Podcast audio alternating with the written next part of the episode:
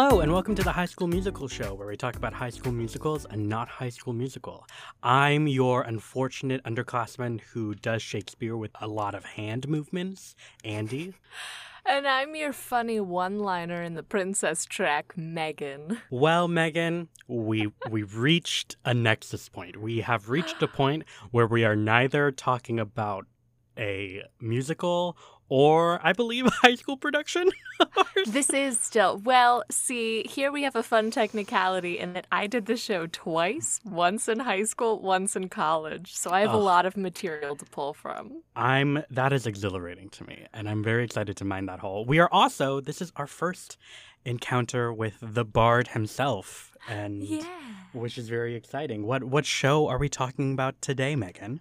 We are doing our first play, A Midsummer Night's Dream by William Shakespeare. A Midsummer Night's Dream. Uh, it is written by William Shakespeare, and it was premiered in, on January first, sixteen oh five. Um, one of Shakespeare's most popular plays of all time. For sure. And in high schools, particularly, uh, Dramatics Magazine, for those of you that were in like International Thespian Society and got that free uh, magazine. Wait, I think I did get that. Yeah, yeah, yeah. Yeah. They put out every year a yearly ranking of the most produced plays and Mm. musicals uh, in high school. And for, God, probably like the millionth year in a row, Midsummer makes the list. In 2020 2021, it was the fourth, fourth most produced play in high schools in the US. Wow. Which, I mean, there's a lot I think that contributes to that. One, I, I think a lot of high schools want to do Shakespeare, but they don't really Uh-huh. know what a good entry point is because Shakespeare is, is hard. For Um, sure. And and A Midsummer's Night's Dream is not particularly difficult. It's it's pretty Right. straightforward, I feel like. Also, if you're coupling it with a big budget for your musical, this has no royalty fees. oh, really? yeah, it's all in the open domain. Oh, that makes sense. All yeah. of Shakespeare is, so it's the cheap option. It's not like Shakespeare's ghost is catch, cashing in Right. checks. So yeah, that that does make sense. My struggle with th- this show and, and and prepping for this episode was that I really struggled having thoughts about this show that didn't sound like I was in an English class. Like I I really I and and maybe it's because I haven't done like big productions of Shakespeare before, but like whenever I try to think about like what I feel about a Shakespeare show, it just feels like I'm coming up with like an uh an AP English essay or whatever. You well, but I think that's super fair because I think for a lot of people, their first exposure or main exposure to Shakespeare is in an English class. And I Mm-hmm. feel like that's where a lot of the bad taste in people's mouth comes from is that this was never meant to be analyzed as like a work of literature. yeah. It's meant to be seen and heard. yeah, So I think that's super fair. yeah. Speaking of seeing and hearing, Megan, can you hit me with a plot summary? Absolutely. So, if you're at all familiar with Shakespeare, you know that to really recount an in depth summary is just to say the whole play. So, here's my really trying to narrow down what happens.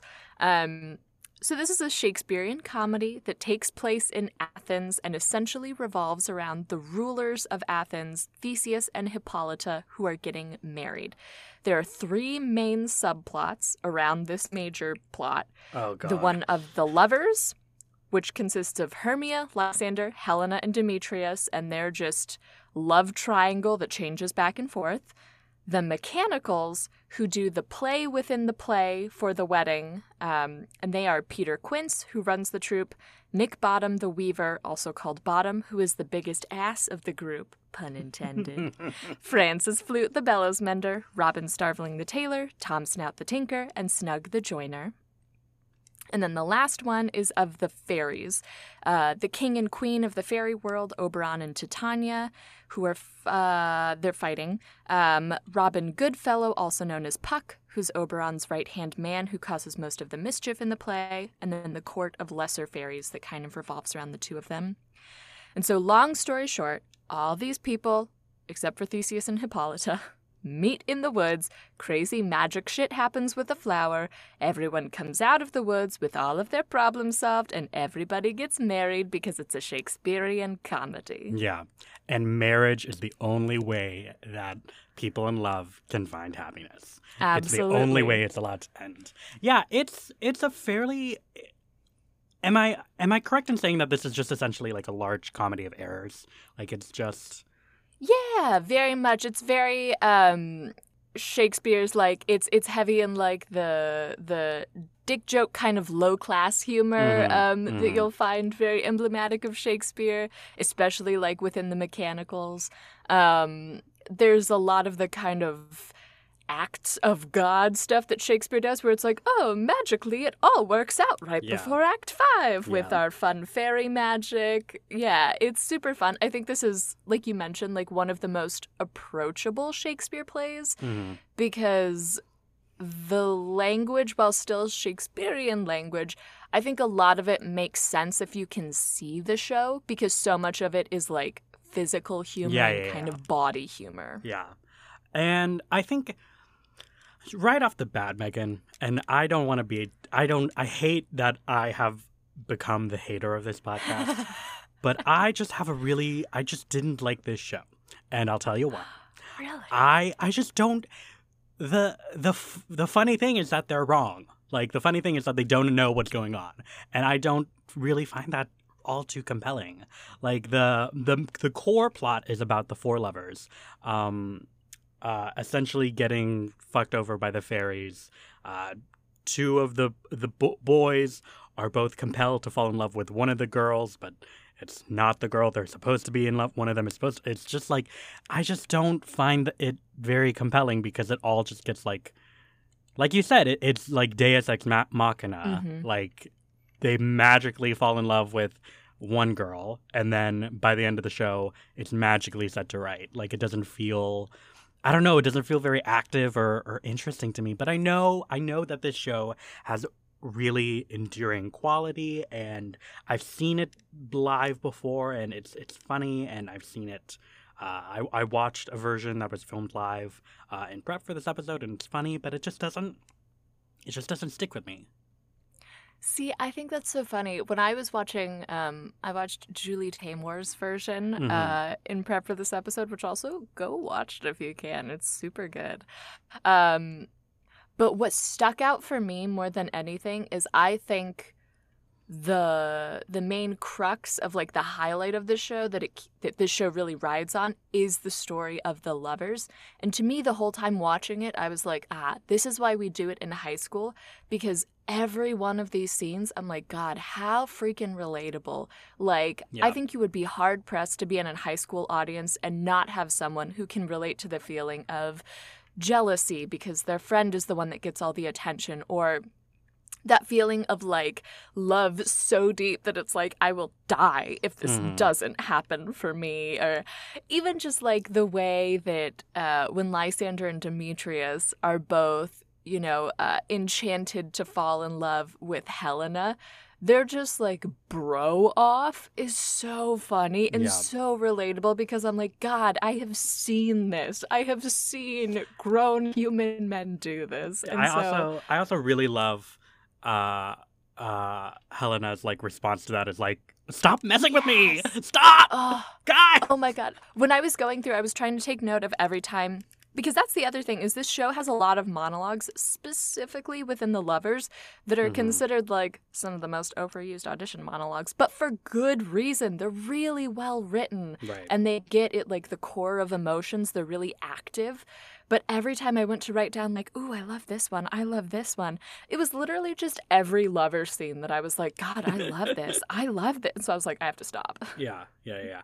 What I maybe it would be a good time to chat about just like our feelings about Shakespeare in general.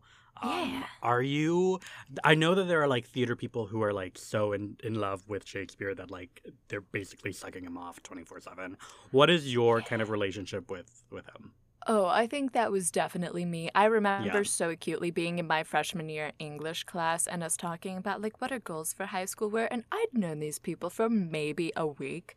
And I was sitting down and I was like, my goal for high school is to be able to read the entire works of Shakespeare by oh the time god I graduate. oh my god Because I was so like, I'm a theater person, but like people think of theater people as dumb, but like I'm a smart theater I'm one of the person, so smart I ones. love Shakespeare. Yeah.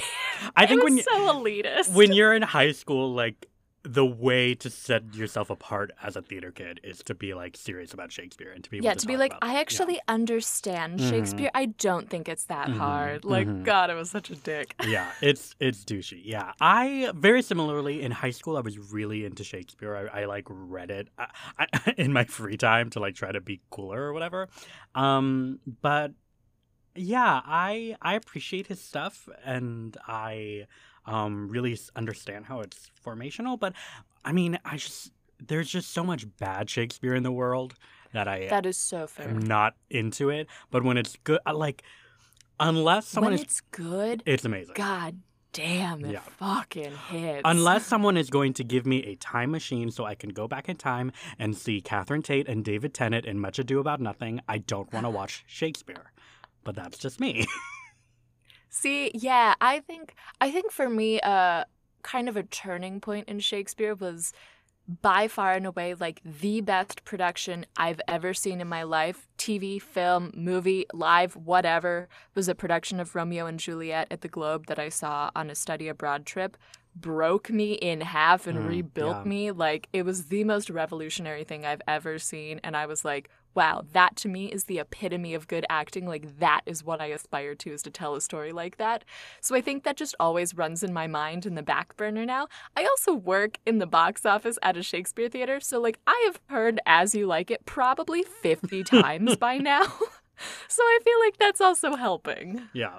I I also appreciate that like even though Shakespeare was writing for a very specific time, there is a timeless quality to it. I think that's what endures about Shakespeare is that like the themes that he hits on are ones that it doesn't really matter what day and age you're in. Like in this play, just the idea of like love and going wrong and Yeah. jealousy and The angst and difficulty of falling in anguish love, and yeah. young love. Like those are such relatable themes and qualities no matter what era you are living in. Yeah, yeah, yeah, yeah.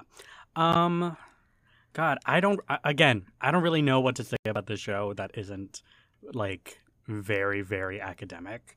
Um, For sure. I think. one thing we can do is kind of talk about each of the the subplots. Yeah, um, and kind of where that lives because uh, yes, technically the show takes place around Theseus and Hippolyta. They're in there for like five in like seconds. maybe 10 minutes Yeah. of the play. Like Yeah. they are just the plot device that the rest of the play goes around. hmm We've talked about the lovers. Uh, Hermia and Lysander are in love and escape to the woods to uh, uh, escape Hermia's father's order for Hermia to marry Demetrius. And Demetrius uh, is being pursued by Helena, who's Hermia's friend. Um, and their love. You said love triangle, but there are four people in it, so just want to say. Well, it's kind of like opposing love triangles True, that for true, a while true, it's like Hermia at the center with Demetrius and Lysander opposing, and then it switches because of that magic flower yeah. to being like Helena at the center and Lysander and Demetrius opposing her. Yeah. Um yeah. Again, I think this th- because this is the core plot line, I think because I'm not very interested by like oh, isn't it funny that they get it wrong because they're under magic? I just don't I don't find that particularly compelling. Um but we've kind of talked about them and that plot line. Anything else you want to add to that, Megan? I I will say that I think one of the like funniest scenes in Shakespeare and I even having seen some like pretty bad, you know, just like normal high school like it's not going to be that great Shakespeare production. This scene just like always freaking slaps is the scene when both Lysander and Demetrius have been enchanted to fall in love with Helena and they're going at it and Hermia gets like real pissed and so all of them are just fucking going at it and it's like the most like shirts off like I'm the biggest like bro in the group. That scene to me is so funny every single time. Yeah. I think it's so easy to understand both because of the implied physicality of the scene because it is so just like hyper masculine and physical, but also the writing is so clear and also so tender. Like Hermia and Helena talking to each other about, like, I've loved you for so long. We're so close. Is this really how this is going to go down? Like, oh, God. Yeah. Yeah. That hits. Hermia is also like I'll say she's a really interesting character. Like it's not just like a kind of cut and paste romantic comedy uh, a lead female. Like she Yeah. has this like passion for Lysander, but she's also like this woman of integrity and and and yeah, it, it it's not it's it's not worthless. yeah, like if you were looking for like strong female characters, Hermia and Helena are freaking great. They're Yeah. so much fun to play. They have awesome monologues, awesome scenes. This is a great show to highlight both male and female characters, which I think is kind of rare. A lot of the shows we talk about tends to kind of lean towards one. supersede, yeah, Yeah. one group or the other. I think this is a really solid play to pick where everybody gets the chance to shine. hmm Um, so the next subplot is the mechanicals, which are essentially actors hired to put on a play for the wedding of uh, Theseus and Hippolyta. Um, Mm-hmm.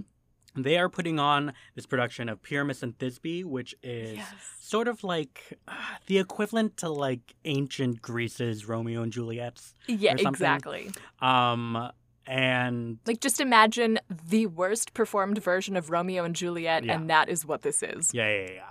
Um, this part I actually did find really funny. Like I was LOLing actually. I Um, love the freaking mechanicals. They're so funny. I think part of it is that whole like oh it's theater about theater because Uh-huh. like as an actor especially in modern adaptations they really lean into like the douchey stupid overcomplicated whatever Yeah. And- the and- absurdity of what it is we do, that we Yeah. take it so seriously that we Yeah. are all playing pretend for a living. Mhm. Um, essentially, I mean, we'll we'll get into how the mechanicals kind of intersect with the fairies, but essentially, they're practicing their play. Stuff goes wrong, then they kind of put it together at the end, and they're worried that people won't like their play and they'll get in trouble. But then they're doing so bad that people find it funny. Yeah. Um, which is essentially a summary of my entire theater history. Um, but uh yeah I, I really like it this is really fun this is really all of the players have like really good bits and Mhm. um we'll get into it when we talk about your productions but even if you're one of the smaller players like you have the chance to shine Absolutely. I also just love that it's like it's very like uh kind of like three stooges kind of humor. Mhm, it's like mhm. super like low brow Yeah. humor that's very funny. And like th- when they actually perform Pyramus and Thisbe, it's kind of just like five minutes of like dumb joke after dumb joke, and Mhm.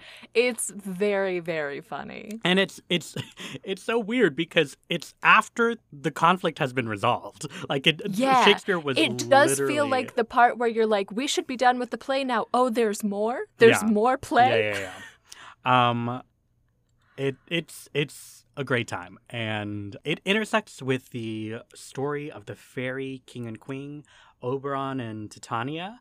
Um, they are feuding over Titania's page boy that Oberon wants, and then he gets his kind of sprite friend to uh, uh, put the flower on Titania and she'll fall in love with an animal. And then they decide that one of the mechanicals' name is Bottom. And so they turn him into mm-hmm. a ass or with an ass head and make Titania fall in love with him.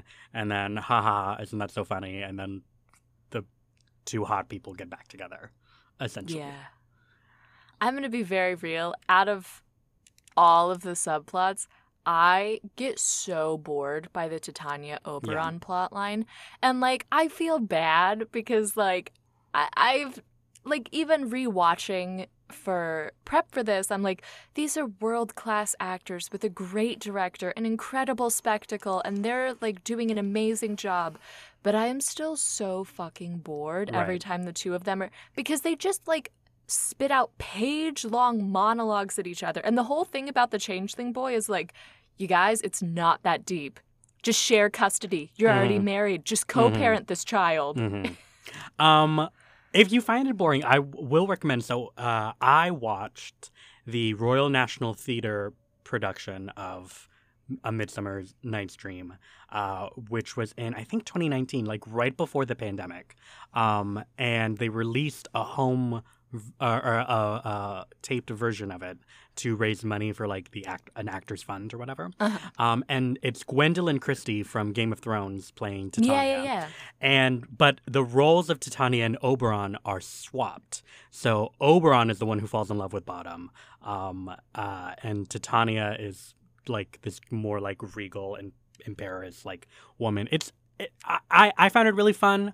Um, again, I don't really like this play, so it's hard for me to determine whether it was Yeah. better than other people. But I think it's it, it kind of leans into the comedy more of because otherwise it's just kind of creepy and like Yeah. not fun. It definitely has some weird, like, that plot line specifically has some weird, like, non consent vibes to me that I'm not totally down with. Yeah. I to me I think the thing is that what makes that chunk of play successful when you do it and I say successful loosely because I, I just think the writing is not particularly successful and I don't think it's actors' fault. I think they're doing the best they can with literally right. page and a half long monologues about like when it was this time in the earth and the sun did this and the moon and you're like I get it. Give me the spark notes. Mhm. Um I think what makes it successful is just spectacle. Yeah. So yeah, to yeah, yeah. me, that's where I'm like, that's not actually the writing. That's your design team. That's your tech team. That's Yeah. not the story itself. And that's why I think that area is particularly prone to failure Mhm. in I- like high school setups where you're not going to have that multi-million dollar budget. Right. I got to send you a clip from this production because when Oberon falls in love with Bottom, they literally lift the bed off of the stage and fly it around the, the audience while Beyonce's Love on Top plays and aerial performers like dance around off the sky. Yeah. Exactly. That's the same kind of thing with Julie Taymor. Is like every Mhm. time the fairies come out, it's beautiful. It's incredible. They do all of this amazing work with like the allegory of the bed and sleep. But again, I'm like, this is spectacle. It's not story. Yeah. And I think that's kind of what the fairies are designed to. Like the fairy world is meant to contrast the world of like Theseus For and Hippolyta, sure. where it's very patriarchal, it's very in control. And that's one of the reasons why I like this gender swap version is because it directly contrasts that, where Titania is the one who's in control and she's the one calling the shots.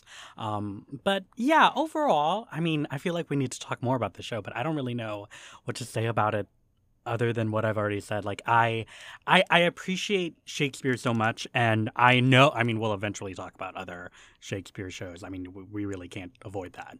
Yeah, Um, absolutely.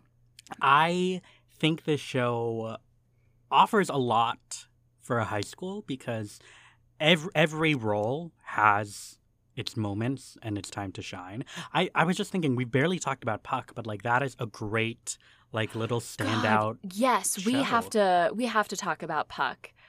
Because I so Puck essentially is like Oberon's right hand person, right hand fairy. Yeah, Um and they're the one who like facilitates the mischief in the play yeah, because the whole thing is that like there's this magic flower that if the juice of the flower gets dropped in someone's eyes, the first thing they see when they wake up is who they're in love with.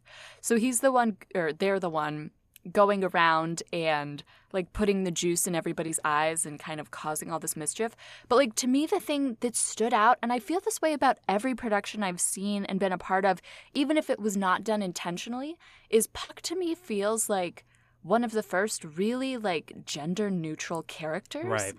Like Puck doesn't really like yes we use he him pronouns because that's just kind of the linguistic default, but like there's nothing about this character that specifies male or female even in like how they're coded or how they act. And Mhm. I think that's so cool just to have a character that's like I just am. Yeah, he Shakespeare will sometimes pull that up again. He pulled that. Uh, he played that in The Tempest as well with Ariel. Uh, Yeah. uh, this kind of viewing the kind of spiritual magical world as more gender. Even like the dynamics between Titania and Oberon, kind of like buck in the face of decorum as far as like gender roles and. Mm-hmm. Uh, uh, Because and, Tanya and is super badass. yeah, and, and I mean she she has an affair and like that's like funny and Mhm. it's not that serious or whatever. Um uh, so like sexuality and gender are really played with in the fairy world. And Puck, yeah, Puck is traditionally a gender neutral role. So like women and men have played them, and uh, it's just weird and fun. And I think I think that's for a high school. I think that's a really having so many roles where you can have like star moments. Um, yes. is is is really powerful and and i mean the benefit of shakespeare is that like i mean there have been productions of shakespeare set in like the future and in Mhm. like the 50s and on mars and like you can this translates to anything so i mean my mind was always like oh my god if you don't have a costume department you can just have them wear their normal clothes and like they'll be Oh fine my god, yeah, absolutely. Like this could pla take place like right here, right now, and still make total sense. yeah it could take place in a high school you could all be high school students and it would be fine hundred percent. The lovers, all of their stuff happens in the hallways every day. It would make perfect sense. Yeah, yeah, yeah, yeah, yeah, yeah. Um, yeah, I think I, I, I, I, think that's enough. I think we've reached our contractual obligation. Yeah, I think we're good. I feel like, listen, here's the other thing is that this play is so ubiquitous at this Yeah. point that I feel like everyone has had some connection to this play, whether it was reading it in an English class, being in the show, seeing the show. You likely have a pretty good idea of what the show is and probably have your own opinions Yeah. based on said experience. And like, it has informed so much about romantic comedy, A just in general. So like, I. I, I feel confident that people understand what this show is about. And I. Yeah. Overall, you know, not a bad Shakespeare show. There, it's popular for a reason. It's really funny. Yes. It's really approachable, and I really, I, I will say, I really appreciate that it is kind of like a direct uh, contrast with what a lot of people think Shakespeare is. It Yes. is very low humor, like Mhm. physical, um, approachable, and Very much, yeah. It's super Yeah. approachable. If this was your first exposure to Shakespeare, I would venture you you would get a lot of the show and a lot of the plot. Yeah, because unlike like even if you're someone like me who kind of leans more towards dramatic than comedy, Mm-hmm. uh these monologues and this script is so much easier to understand when you're just watching it. Like Yes. and you don't have, you know, an AP English teacher being like, Uh-huh. um, a cuckold is someone who Right. um, yeah. Uh let's go ahead and take a break and then we'll be back for act two.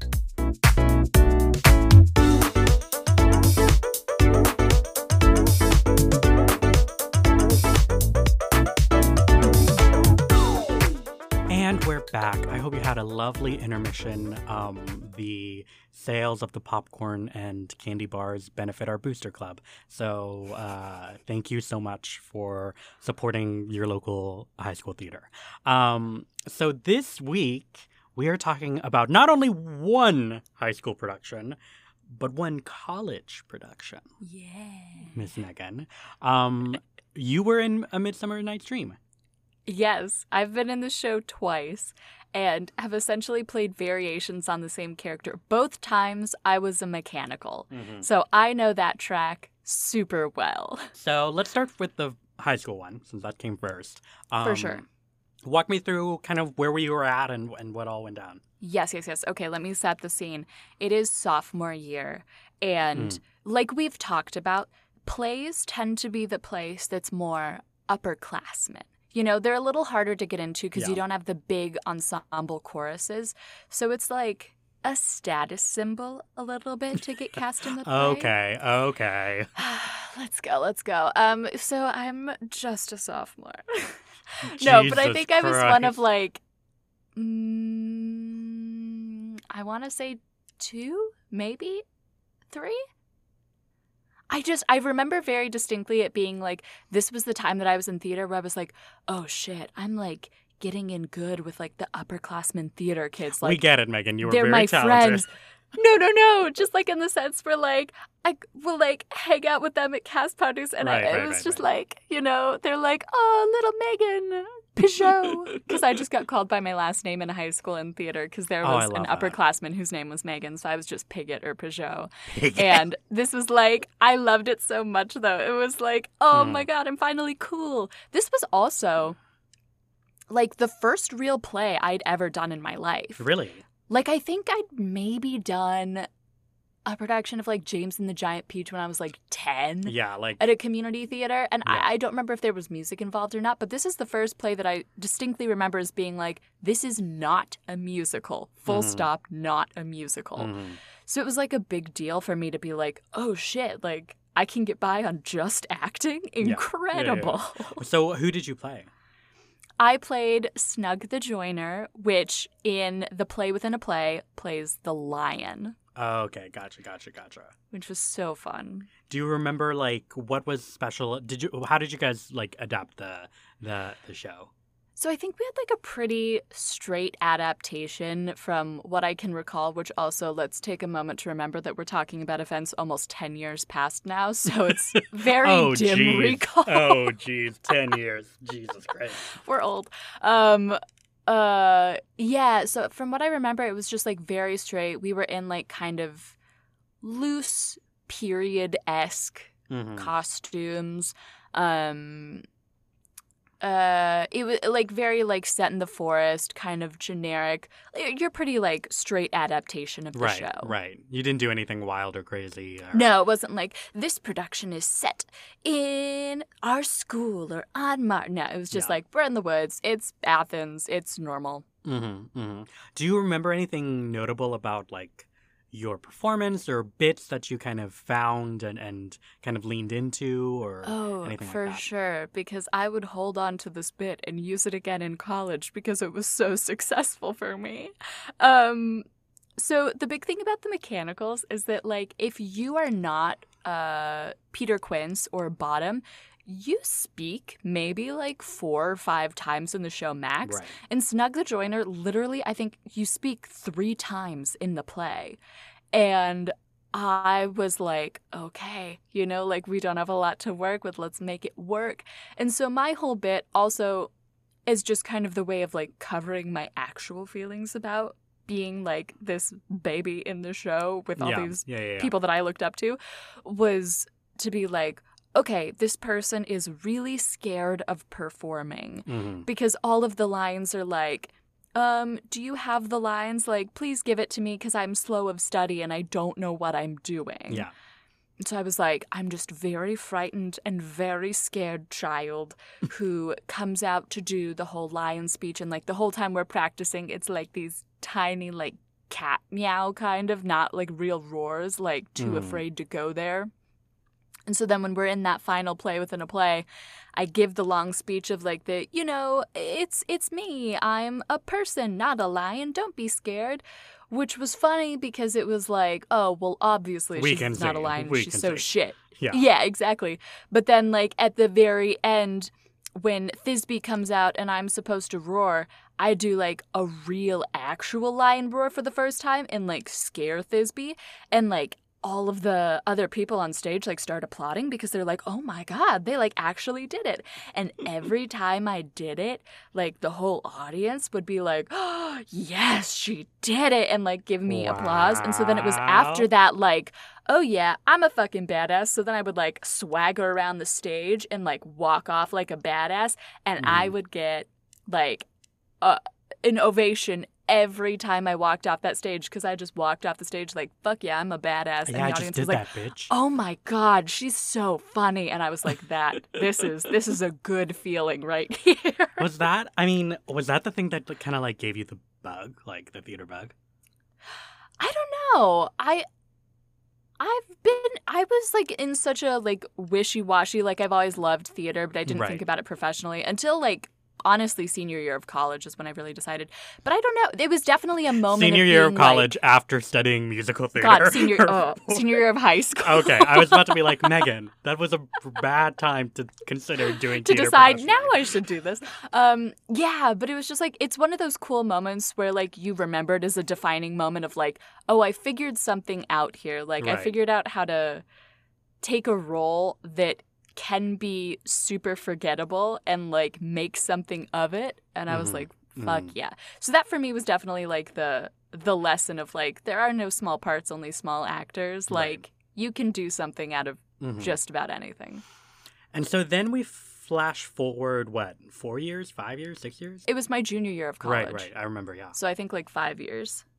And Um, you're playing a mechanical again.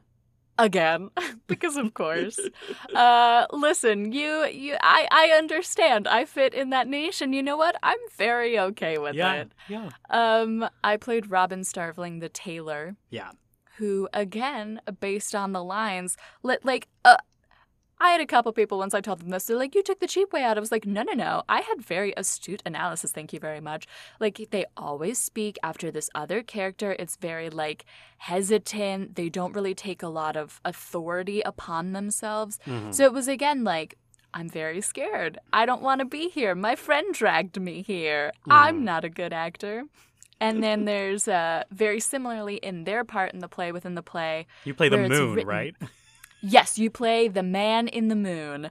Um, and it's so fun. You come out with like these fucking like sticks and like a dog on a rope, and it's hilarious. Um, but it's literally written into the script that you say your first line three times, just in a row.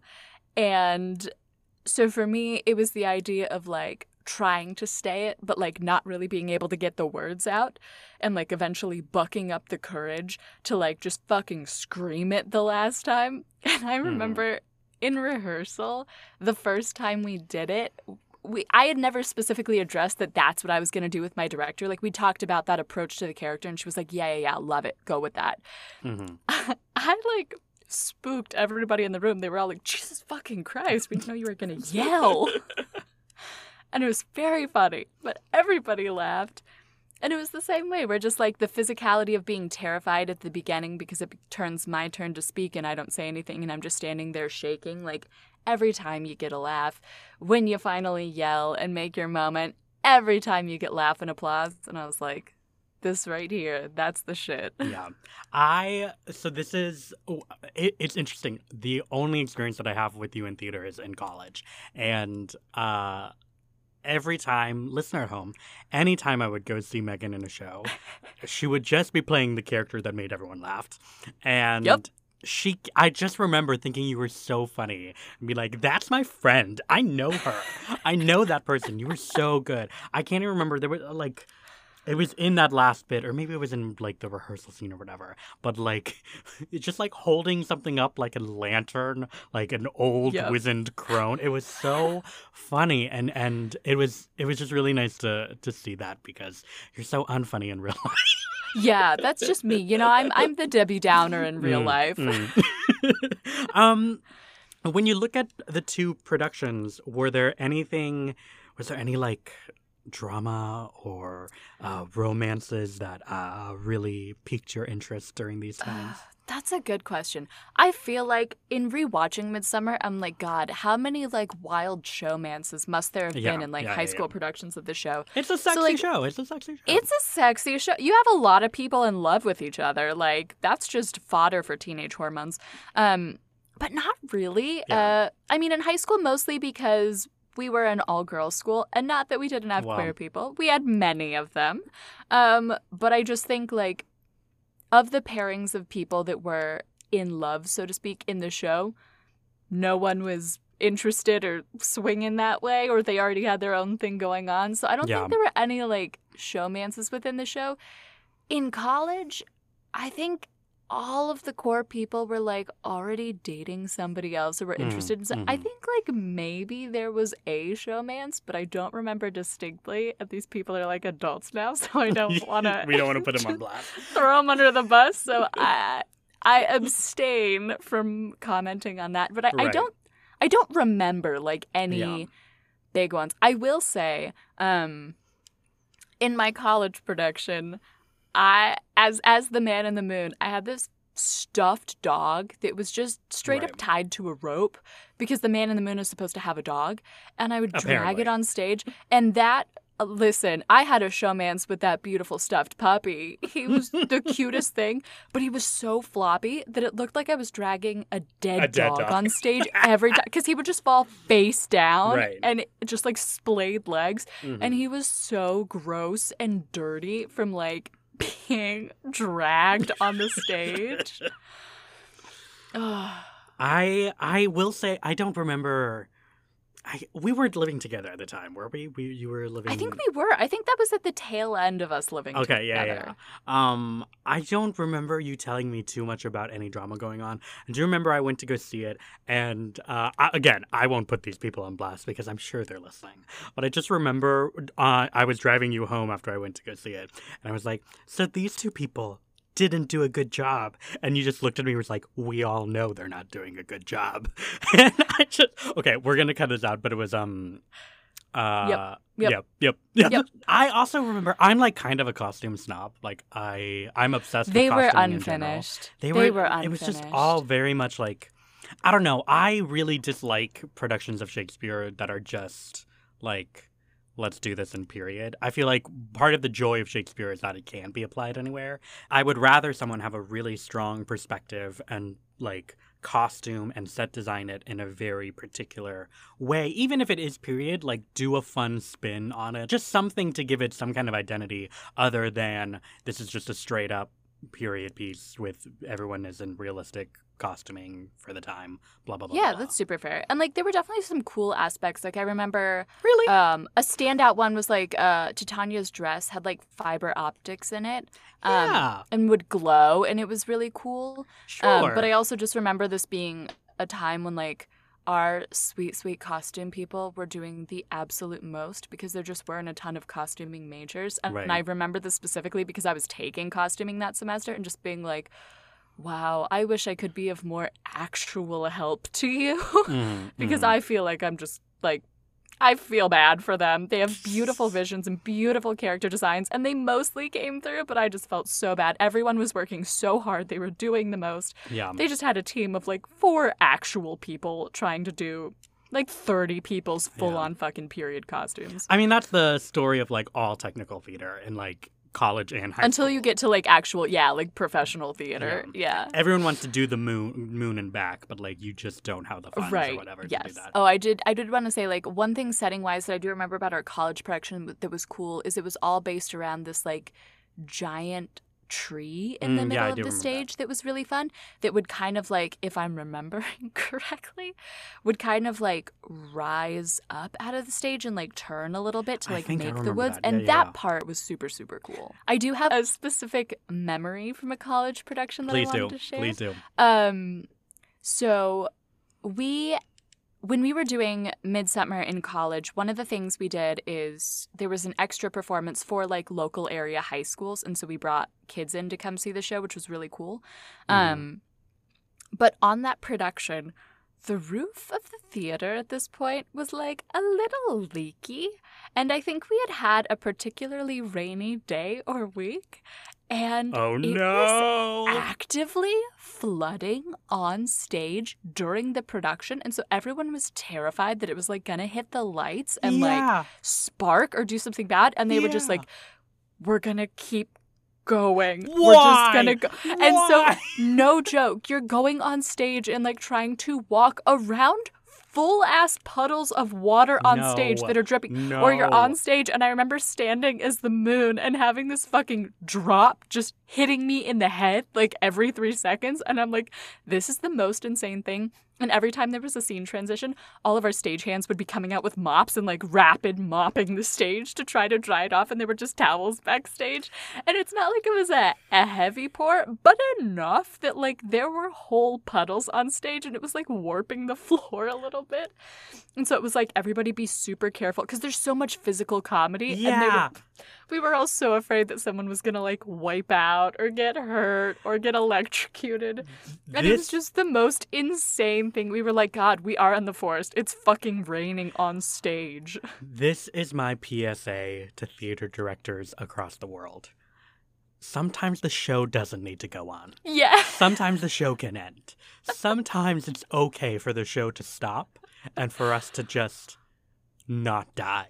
Like, oh yeah, it was so funny though. We were just like, "Oh my god, there's water on the set where there shouldn't be water." did, how did the audience react? Did they like, I don't think they could see. I don't know if they were able to. See. It was mostly one of those things where I feel like an actor came off stage and was like, "Hey, I think there's water on stage," and then it just like kept getting Oh, worse as yeah, the yeah, show yeah. went on, and we were like, fuck, guys, what do we do? And I Mm. just remember the chaos of stagehands trying to run out and like towel dry the set in transition.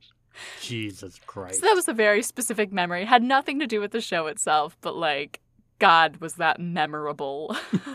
Um, when you look back at these two shows, what did they teach you at those points in time? For the high school production, I think the thing that I learned the most, as I've kind of already mentioned, but that idea of like there are no small parts, only small actors.